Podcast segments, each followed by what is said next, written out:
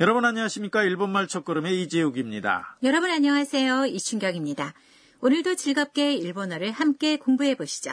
네, 오늘은 제34과입니다. 오늘의 중요 표현은 야와라카쿠테 오이시이데스. 부드럽고 맛있습니다입니다.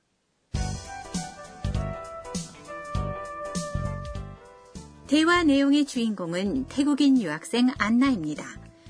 안나는 켄타의 대학 축제에 간 뒤 켄타와 회전 초밥집에 갔습니다.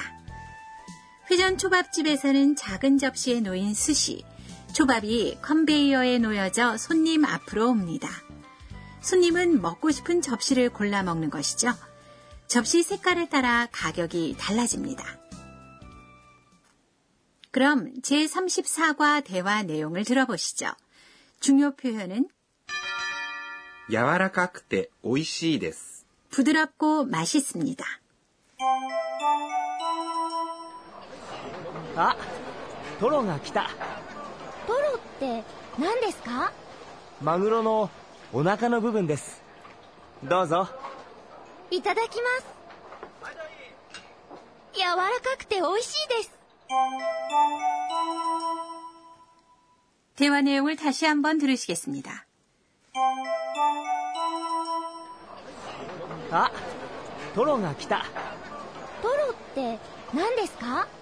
마구로의 お腹の 부분です. どうぞいただきます. 柔らかくて美味しいです. 대화 내용을 설명드리죠. 켄타 앞에 먹고 싶은 초밥 접시가 왔습니다. 아, 도로가 왔다. 아, 도로가 왔다라는 뜻인데요. 아는 놀랐다는 감정을 나타내는 감탄사입니다.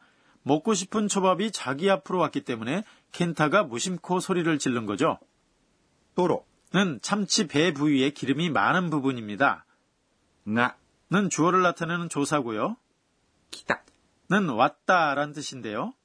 기마스 옵니다의 타형, 즉 완료형입니다. 기타를 정중하게 말하면 기마시다가 됩니다. 토로는 가격은 비싸지만 초밥집에서 인기가 많은 메뉴죠? 네, 그렇습니다. 저도 아주 좋아하는데요. 이 토로, 참치 뱃살 부위를 먹어본 적이 없는 안나가 켄타에게 물어봤습니다. 토로って 何ですか? 토로란 무엇입니까? 라고 말했는데요. 상대방이 한 말을 이해하지 못했을 경우 그 말 뒤에 'て 何ですか? 란 무엇입니까?를 붙여서 의미를 물을 수 있습니다. 남는 무엇이란 뜻이고요. 데스 는 문장 끝에 정중한 표현이죠. 조사인 가를 붙이고 억양을 올리면 의문문이 됩니다. 그렇군요. 때 난데스카는 상당히 편리한 말이네요. 네, 그렇죠. 그럼 토로란 무엇입니까의 발음을 연습해 볼까요? 토로って 何ですか? 토로って 何ですか? 켄타가 대답했습니다. 마구로의 お腹の 부분です. 참치의 배 부분입니다. 라고 말했는데요. 마구로는 참치입니다. 노는 명사와 명사를 잇는 조사고요. 오나카는 배란 뜻입니다. 그 다음에 노도 명사를 잇는 조사죠. 부분은 부분이란 뜻이고요. 데스는 문장 끝에 붙이는 정중한 표현입니다. 명사를 잇는 노가 두 번이나 나오네요. 네, 마구로의 お腹の 부분. 참치의 배 부분이란 의미가 되는데요. 이처럼 일본어에서는 노로 여러 개의 명사를 이어서 앞에 명사가 뒤에 나오는 명사를 수식할 수가 있습니다. 그렇군요. 이어서 켄타가 말했습니다. 도조 여기서는 드세요란 뜻으로 사용됐는데요. 도조는 무엇인가를 권할 때 사용하는 표현이죠. 이어서 안나가 말했습니다. 이타다키마스 잘 먹겠습니다란 말인데요. 이타다키마스는 식사를 하기 전에 인사말입니다. 식사 후에는 고치소사마데시타 잘 먹었습니다 라고 말합니다. 토로를 처음 먹어본 안나의 감상을 들어볼까요? 야와라카쿠테 오이시이데스. 부드럽고 맛있습니다 라고 말했는데요. 오늘의 중요 표현이죠. 야와라카쿠테는 형용사 야와라카이 부드럽다의 태형입니다. 오이시이 는 맛있다라는 의미의 형용사이고요. 데스는 문장 끝에 붙이는 정중한 표현이죠. 동사뿐만 아니라 형용사에도 태형이 있군요. 네, 야와라카이나 오이시처럼 형용사를 두 개 연결할 때 첫 번째 나오는 형용사 야와라카이를 야와라카쿠떼와 같이 태로 끝나는 태형으로 만들어서 형용사를 연결할 수 있습니다. 그럼 제34과 대화 내용을 다시 한번 들어보시죠. 오늘의 중요 표현은 야와라카쿠떼 오이시이 데스. 부드럽고 맛있습니다.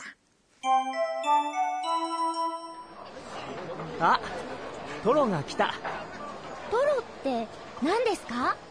マグロのお腹の部分です。どうぞ。いただきます。 柔らかくて美味しいです. 다시 한번 들으시겠습니다. 아, 도로가 来た. トロって何ですか? マグロのお腹の部分です。どうぞ。いただきます。柔らかくて美味しいです. 이어서 선생님 가르쳐주세요 코너입니다. 이 강좌의 감수자인 도쿠나가 아까네 선생님이 학습 포인트를 설명해 주십니다. 오늘은 야와라카쿠떼라는 형용사의 태형을 배웠는데요. 자세히 알려주세요. 선생님이 이렇게 설명하시네요. 두 개 이상의 형용사를 사용해서 무엇인가를 수식할 때는 앞에 나오는 형용사를 태형으로 바꿉니다.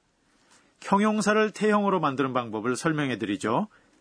형용사에는 이 형용사와 나 형용사의 두 종류가 있다고 배웠는데요. 이 형용사는 싸다란 뜻의 야스이와 같이 마지막 음절이 이로 끝나는 형용사입니다.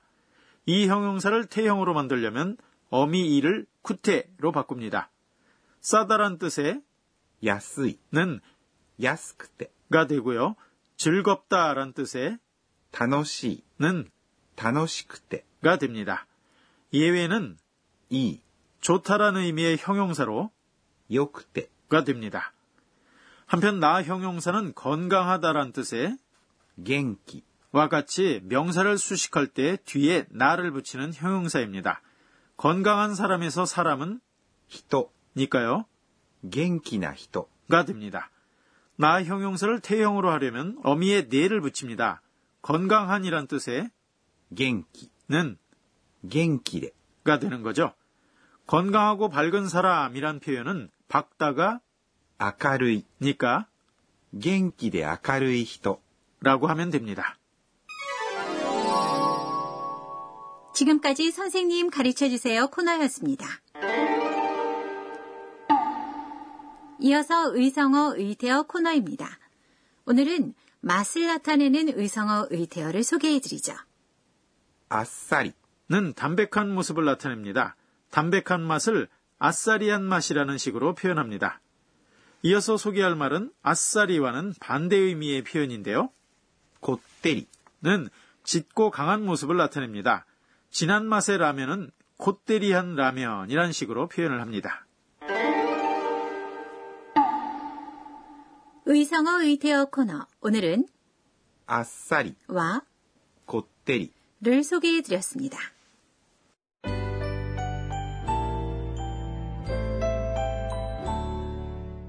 마지막으로 안나가 오늘 있었던 일을 회상하는 안나의 한마디 코너입니다. 식사하기 전에 이타다키마스는 음식을 만들어준 사람에 대한 감사의 표현이래. 고기와 생선, 야채에 대한 감사와 이러한 재료를 재배한 사람에 대한 감사의 마음도 포함되어 있다고 하네.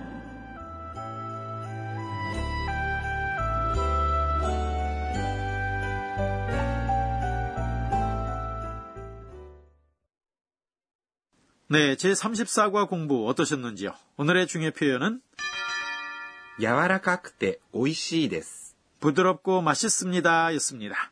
다음 시간에는 회전 초밥집에서의 모습을 전해드리겠습니다. 많이 기대해주세요.